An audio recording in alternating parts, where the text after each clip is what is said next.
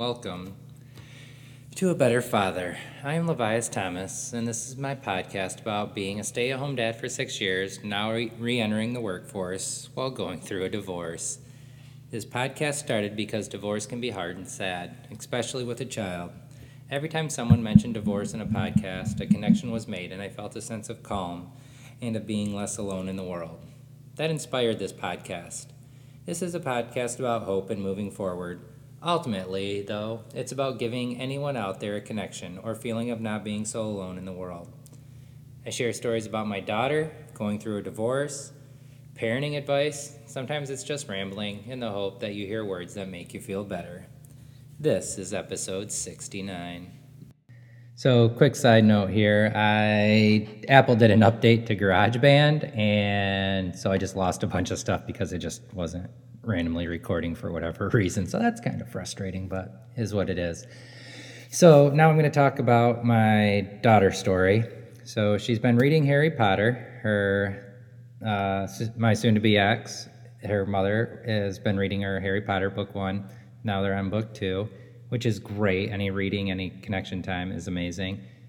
Kind of funny because there would be so many arguments and fights over this stuff if she was her old self before the divorce and she's been trying to keep it in check which is kind of funny when she loses it but because now she used to lose it all the time. Now she's trying not to lose it so much. But it still just happens and it's kind of funny. Side note. So anyway my daughter has been reading harry potter. She's on book two and one of the things that would have been an argument or a fight with her mom for whatever reason is not a fight to let our daughter read when she wants to read the book and then her mom catches up with her or whatever. So never would have been allowed to happen previously. But it's good that it is now. So she was reading it on the way to school last week when I was driving her in, and she was asking if she could read it during her story time. And in my head, I'm thinking, yeah, of course, why not? But also, I'm thinking, there's no way your teacher's gonna let you read a book. I don't know why. So we get into class, and Charlotte asks her teacher if she can read Harry Potter during uh, their story time read time. And her teacher says if it's age appropriate. And I say, she's been reading it all weekend in the car, just so you know. Like, uh, hey, whatever reason you might not let my daughter read at the level she can read at, she's been reading it all weekend and she was reading it on the way into school today. So let her read Harry Potter book two. She's six. It's amazing. Let it go. So then I pick her up, and I'm just ask my daughter if she is uh, was able to read her book, and I found out. I asked her, and she said no. And in my head, I lost it because I'm like, why? Why would you not? And she had to read a book that she was fine to read, but she wanted to read her other book, and it was below her reading level. So she's being forced to read two or three levels below her reading level. Why? And luckily, she loves all books, but she was still sad and depressed and didn't get it. And then she asked me, as her father, Why can't I read this book? I don't know, sweetie. I just don't know. I don't get it. I don't get why you're not able to do the thing at your level. So many frustrations. So, anyway, that was my daughter's story that I am still trying to process why you wouldn't put a kid at the level they were at. And last Friday, as they were packing up and getting ready to go, because I do volunteer at my daughter's school on Wednesdays and Friday for an hour from like 1 until school's out, and the teacher's telling the class, like, you know, pick up a book this weekend, don't just like sit in front of a screen, do other stuff, blah, blah, blah. And I promise you, about half of this class of 22, 23 kids, mainly I think it's supposed to be 25, but it's fluctuated a little. And they're just like, why would I pick up a book? I don't want to pick up a book. And I'm like, my daughter had a book this morning on the way here. She'll have a book she's reading on the way home. And then she'll spend most of her weekend reading. And it's just like you have these this kid who loves to read and you're trying to not just let her read a book she can read. It's mind numbing to me.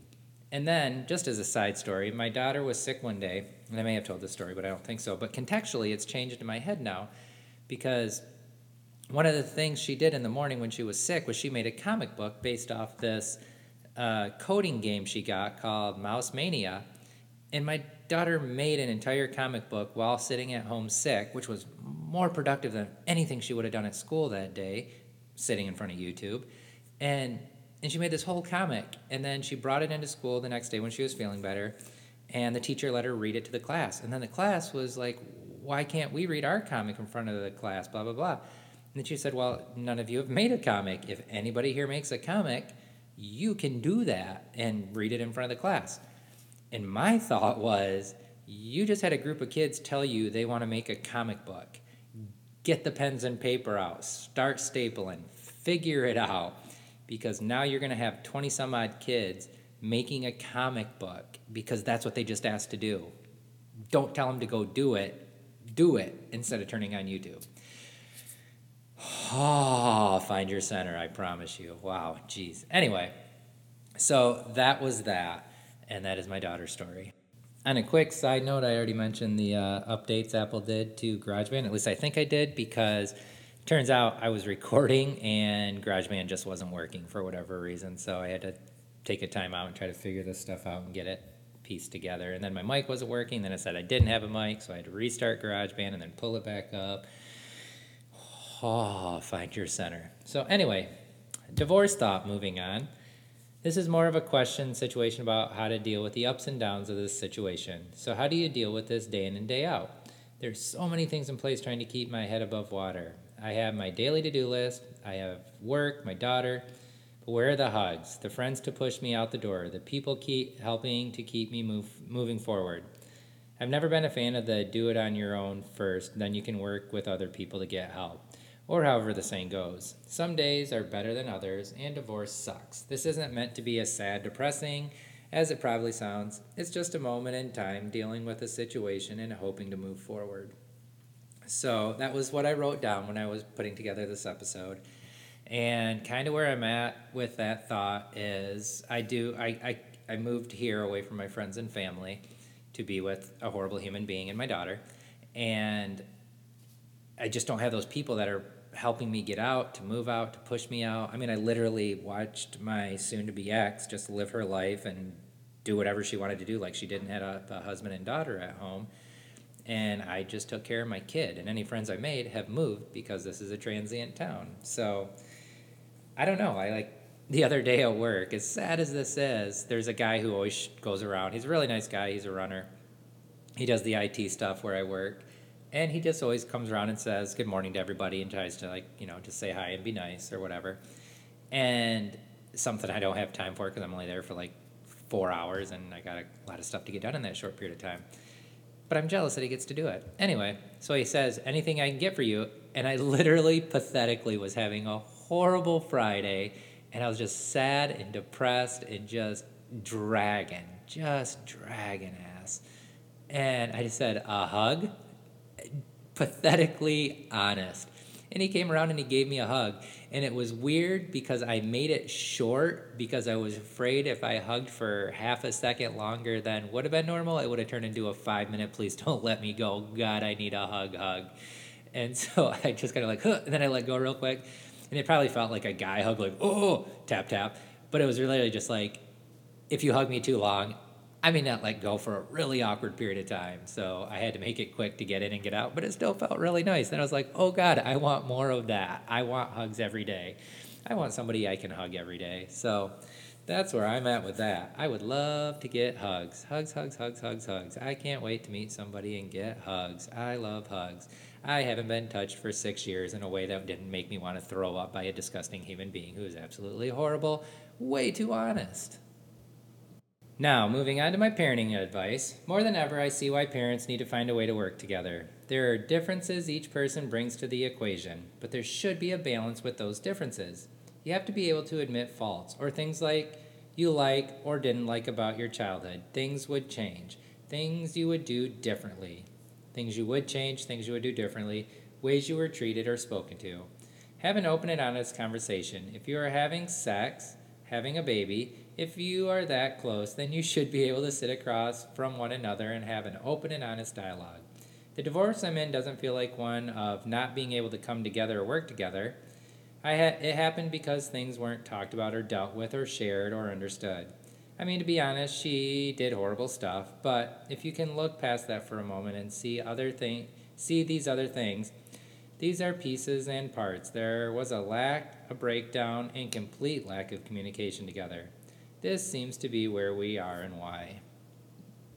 So, again, that was me reading from my thought around uh, the divorce talk, and it really does seem, and this pertains to all relationships, conversations, blah, blah, blah, that if, you're, if you can engage in these acts with somebody, then you should have an understanding of where you are child wise because it could happen for one and we had talked about kids and stuff which is why i had broke up with her and then she conned me into getting back with her for god knows what screwed up reason but on my part and hers but uh but it was just like this doesn't work and so i don't want what you want and you're just sad and insecure and i'm a little sad and insecure myself, and so I let you drag me back in after I tried to get out and conned me into doing this. So, but we had had the conversation, and it, it, it doesn't work. And all we did was prove what I knew when I broke up with her was that this doesn't work.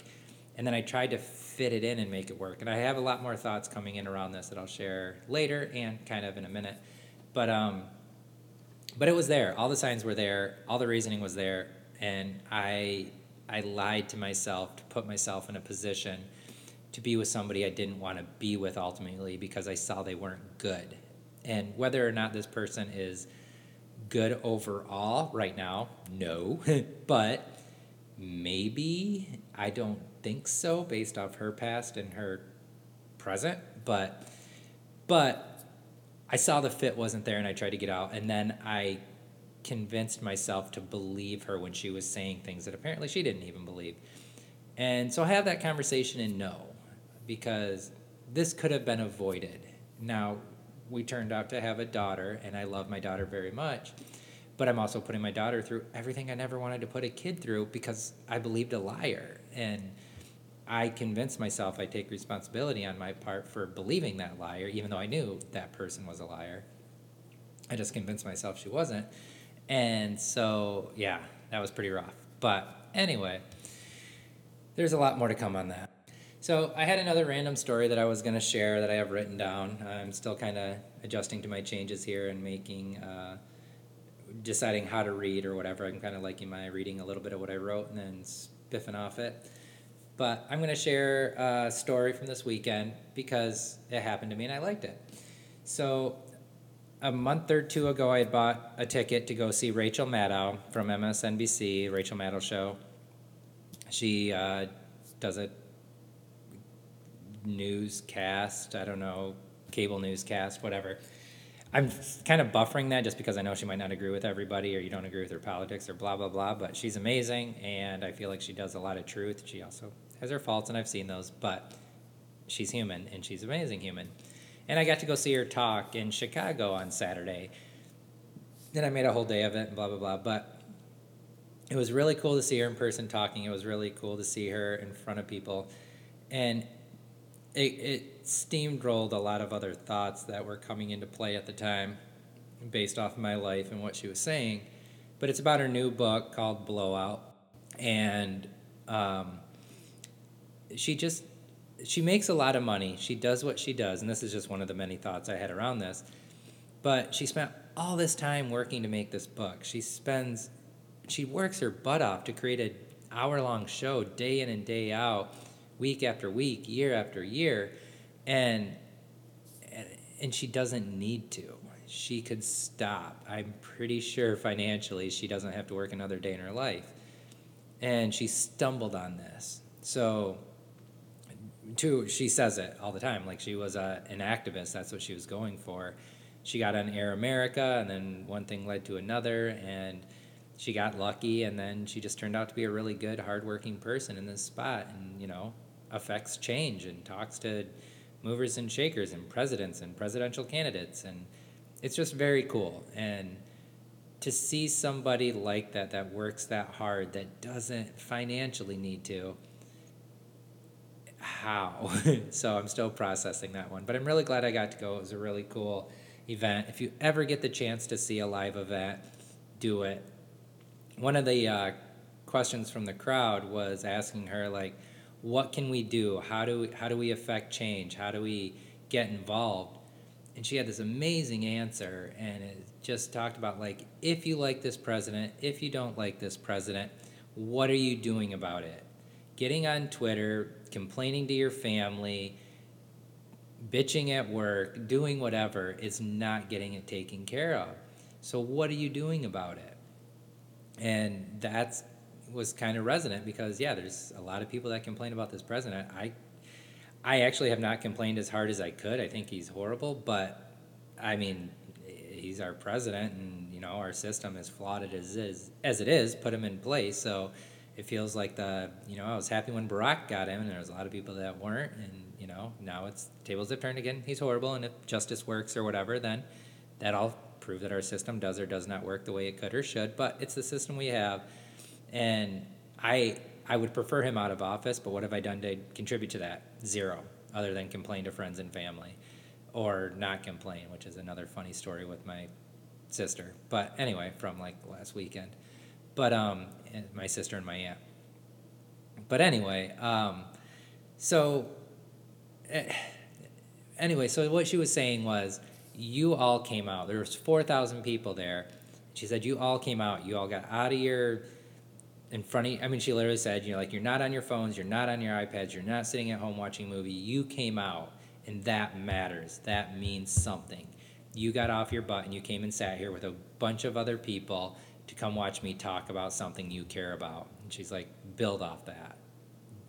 Realize that matters and it was a really cool, neat moment that I appreciated that she acknowledged. And now, what are you going to do with it? So, this has been a really rough, hard week. I have not done what I needed to do with this podcast. I missed last week episode and I kept swearing to myself I was going to get it done, I was going to get it done, and then I just couldn't get it done because there's just so much going on and there's so much pressure. And I, with this literally horrible human being that just drains the life out of succubus, drains the life out of me. So, uh, keeping my head above water has not been great, but there's a lot of things that I'm doing to try to keep my head above water that I want to share, that I want to talk about. Um, I'm not going to have the links and notes that I wish I had or had them prepared because I had to do a bunch of schoolwork and stuff. And also, I took, I mean, I won't go over my drama for the weekend, but Saturday was great. Sunday was less great. I made it through, got to work, and now here I am getting this recorded to release on Tuesday without the way I wanted to, but I wanted to get it out. So, we are at the point in our show where I will say, Thank you for listening to A Better Father. I appreciate your time and hope you take a moment to stop and think about something good in your life. Life can be hard, life can be a struggle. While some of us have met and some of us have not, you are not alone. Don't let life dictate when you stand up and when you lie down. Look, look up, stick your head outside. Listen to the birds chirp, not your phone. Hear a train in the distance, not the ding of your email. It's your attention. It has value. Spend it the way you choose, not the way technology dictates. An idea like a ghost must be spoken to a little before it will explain itself. Charles Dickens. So now my cat's meowing in the mic, so I'm going to say goodbye. Thank you. There's so many things I want to cover and talk about, but I appreciate your time. And sorry I missed last week. I'll do better.